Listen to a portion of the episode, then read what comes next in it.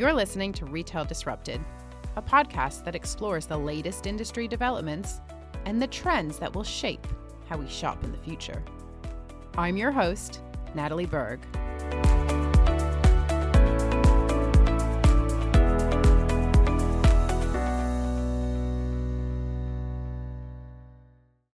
Today, we're going to be talking about greedflation. This is the idea that some companies are exploiting the cost of living crisis in order to drive their own profits. And now, the supermarkets are in the firing line. Earlier this week, executives from Tesco, Sainsbury's, Asda, and Morrisons appeared before UK lawmakers who are alleging that the grocers are profiteering and acting as a cartel. Even the Prime Minister, Rishi Sunak, said this week that food prices have gone up far too much in recent months, and now the government wants to make sure that supermarkets are behaving responsibly and fairly when it comes to pricing. So, how have the supermarkets responded to these claims? Naturally, they're vehemently rejecting them. They say UK grocery retail is incredibly competitive. In fact, Tesco's commercial director, Gordon Gaffin, told MPs, We are the most competitive we have ever been. And I'd agree with that.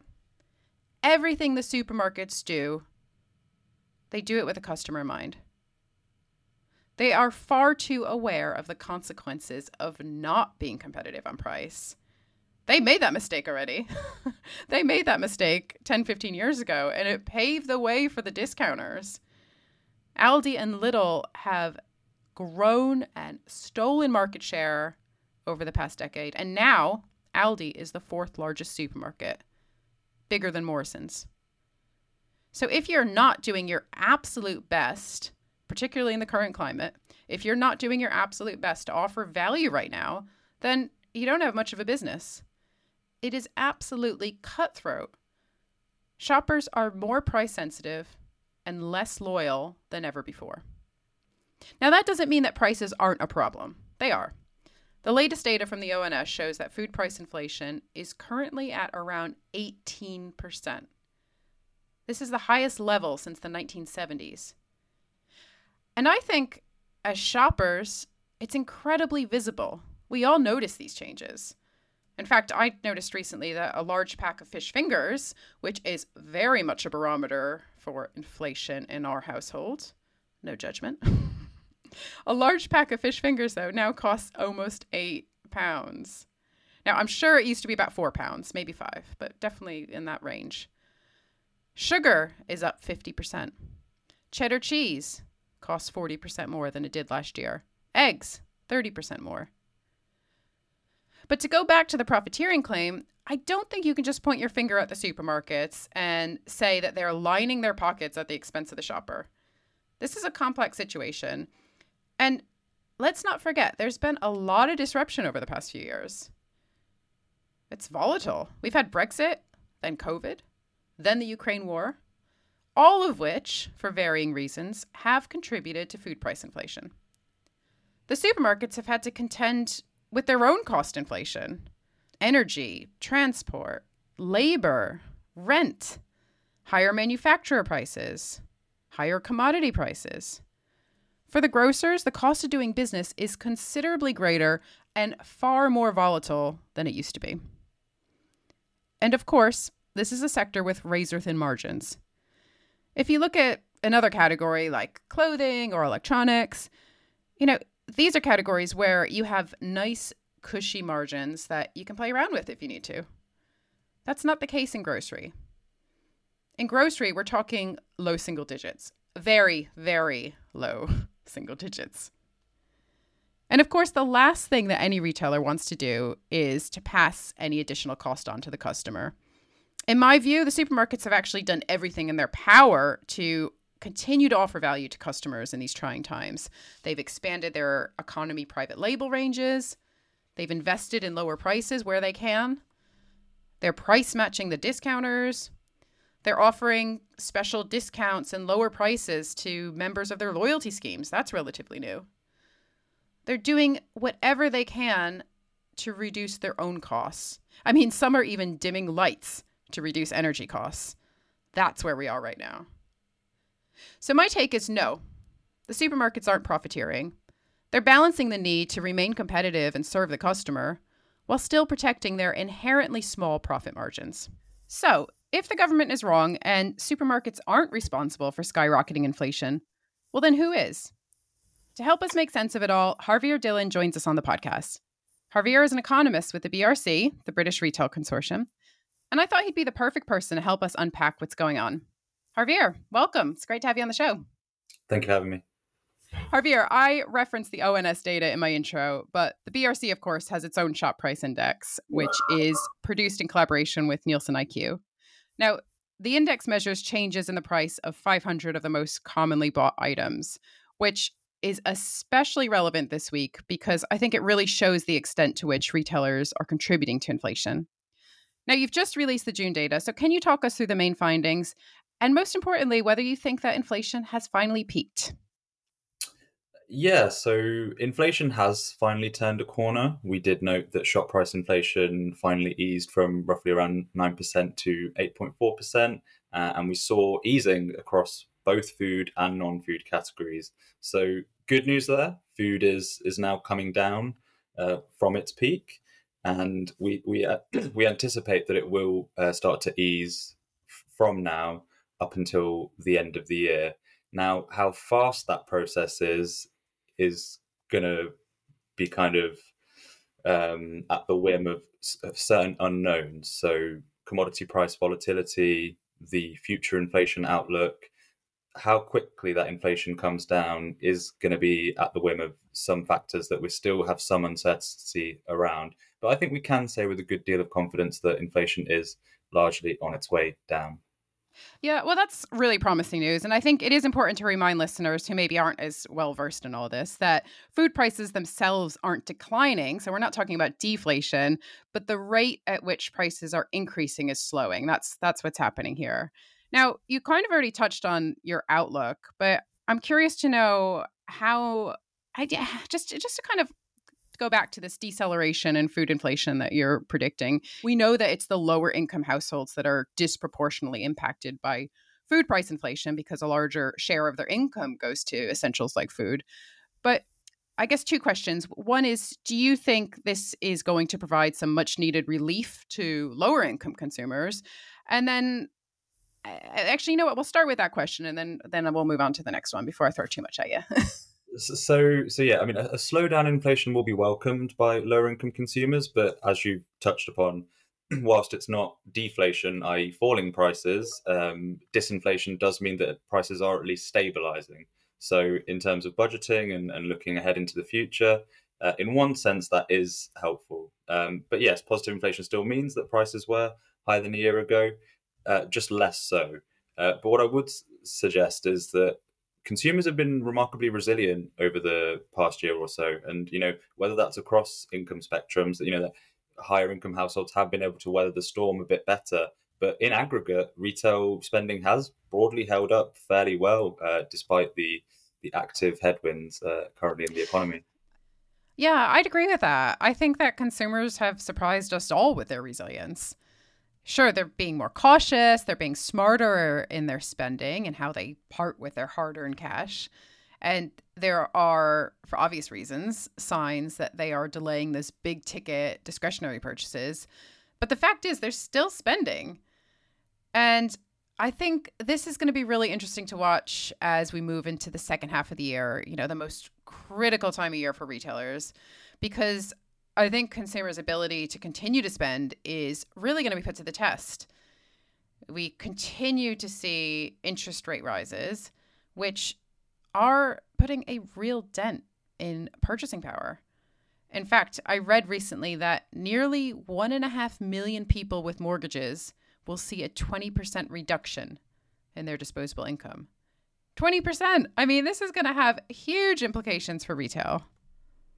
So, I, yeah, I think there's a lot at play. But I guess just to touch on the overall inflation rate, because the overall inflation rate uh, obviously doesn't just include food, but all goods and the price of all goods and services, that is also stubbornly high at around 9%. So, not as high as food price inflation, but I'm curious to get your views. To what extent does food price inflation contribute to this overall inflation figure? And if, as you say, the rate at which food prices are rising continues to decelerate, will the overall inflation figure come down to, or are there perhaps other factors that are propping that figure up? So, so yes, as you say, overall inflation uh, is still quite stubbornly high. Uh, in the BRC Nielsen IQ measure of shop price inflation, food contributes around five percent of that headline uh, figure, whereas non-food accounts for for a slightly uh, lower amount at three and a half percent. But food price inflation, I mean, clearly it's in double digits, whereas many of the non-food categories are still in single digits. So it's occupying the bulk of the inflationary pressures, if you will. Uh, now, the kind of good news story is that fresh food inflation does look like it's easing a lot more rapidly than non non fresh. So many staple items, you know, bread, flour, milk, butter. These are items that we have recently begun to see price decreases in, uh, price cuts in, and this is reflected in just how much the fresh component has slowed down. Uh, but we are still seeing some lingering inflationary pressures in ambient food products, and these sorts of products tend to uh, have uh, have a bit more of a manufacturing process behind them. Uh, there are more inputs required, so nat- naturally the cost base uh, tends to tends to be a bit higher in, in those sorts of goods, and especially when you put that in the context of uh, a commodity such as sugar, which has been seeing exploding prices uh, over the past six months or so. You know, sugar is a base ingredient for for many many items, and so particularly items such as chocolates uh, might might be a, a, a bit of a, a, sad thing for, for myself, uh, a, bit, a, bit, of a sweet tooth. Uh, you know, that is an item that's going to see more persistent inflationary pressures. So certainly, some things are coming down faster, but other things are coming down a lot more slowly. Yeah, that's a really interesting point. And and just to kind of uh, explore that in a little bit more detail. I mean, one of the things that the supermarkets were grilled over this week is why shop prices haven't fallen in line with drops in the wholesale cost of ingredients, which is what you've sort of just touched on. And they use the example of wheat. Uh, going back to our friend Ken Murphy at Tesco, I mean, he said previously that they react pretty quickly when they see commodities coming down. But this week, we've heard from the supermarkets who have said uh, that it typically takes between anywhere between three to nine months for a reduction in wholesale costs to translate into lower prices at the shelf. So, in your view, does it really take that long? And do you think some retailers are maybe more agile than others, or some better at implementing those price, uh, those declines in wholesale costs and in translating those into lower prices at the shelf? When we've looked at this, we find the strongest correlations of end consumer prices. So, that is to say, the prices that consumers face. Um, the strongest correlations are between 8 and 18 months for global food prices. So, um, you know, food coming in from abroad. And mm. then we, we have that range at three to nine months for producer prices, which is kind of a step further down um, the supply chain. So that's all to say that it takes time for these costs to filter through down the supply chain at the various stages of production. And what's worth mentioning is that retail has very frequent price setting uh, in the sector. So it's one of the most agile sectors in the in the whole economy, and this allows them to adapt to the market quite quickly. Mm. Competition naturally fierce, so price growth has been evolving as cost bases continue to uh, increase. So one thing that's been surprising to the upside has been that the labor aspect of cost. Not only is it you know are there long lags to actually fill posts, the wage growth is also accel- re-accelerating. So there appears to be a bit more kind of pressure in in the cost base still. Um, but what I would say is that price cuts are coming. You know, we've we've already seen examples of this in certain staple goods that I've mentioned, and you know, the big supermarkets are always going to want to seek to grow their market share and will snatch the opportunity when they can. Yeah, yeah, absolutely. Now, there's been talk of a supermarket price cap on essential items to help combat inflation, and something similar is being introduced in France. The UK supermarkets have broadly rejected this idea, saying that it can have unintended consequences. It might actually make the market less competitive. And actually, the, mar- the market is pretty good at self regulating. So I'm curious to get your views. Would a supermarket price cap work? And if not, what else can be done to bring food prices down? So I had a long Twitter thread about this not too long ago, and uh, to put the answer shortly, no, I don't think a, a price cap uh, would work. But a lot of the points I made were surrounding the price cap being unnecessary. So Mm. food inflation's already peaked, and the effect of a price cap would have been to force higher prices of certain goods. so certain goods, the staples, you would have you know had to reduce their prices or keep them at a certain level. You know that kind of price pressure would find itself in other goods uh, inevitably, and also it would prevent further price cuts of those essentials because retailers are incentivized to price to the cap rather than their own market equilibrium price. Interesting. This would put the government's target of halving inflation in a bit more jeopardy because you know if you've got if, if those goods that you know you would naturally see price cuts in have sort of stickier price levels, then that's going to slow down the um, the, the disinflation that the government itself wants it, as its target. So you know, and, and then another thing to kind of just add into the mix there is that prices did fall in May for many of the items that price caps did uh, that, the price caps were considered for. So you know, this does suggest that the controls were unnecessary to some de- to some degree. Those cuts were coming, and they are expected to continue as well. Yeah, that's that's really interesting. So it could actually backfire if not done uh, if not done correctly. Now, final question for you, Harvir. The BRC is calling on the government to halt the introduction of new policies that might hamper the progress we've seen in terms of grocery prices easing. Can you talk us through what specifically might hinder these efforts to combat inflation? So, big part of why the pass through of costs is taking time, and this touches on a question you raised earlier about the kind of three to nine month lag.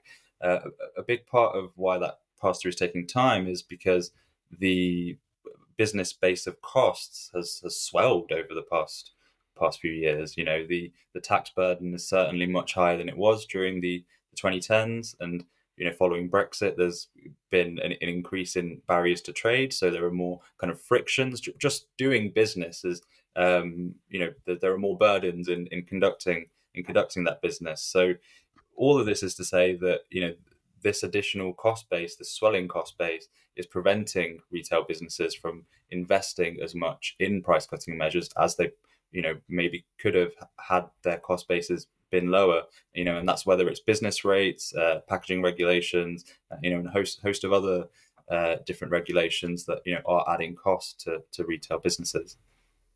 Fantastic. Well, I think that just about wraps it up. Harvir, thank you so much for coming on the podcast and sharing your insights. It's been great to have you and enjoy the rest of your day.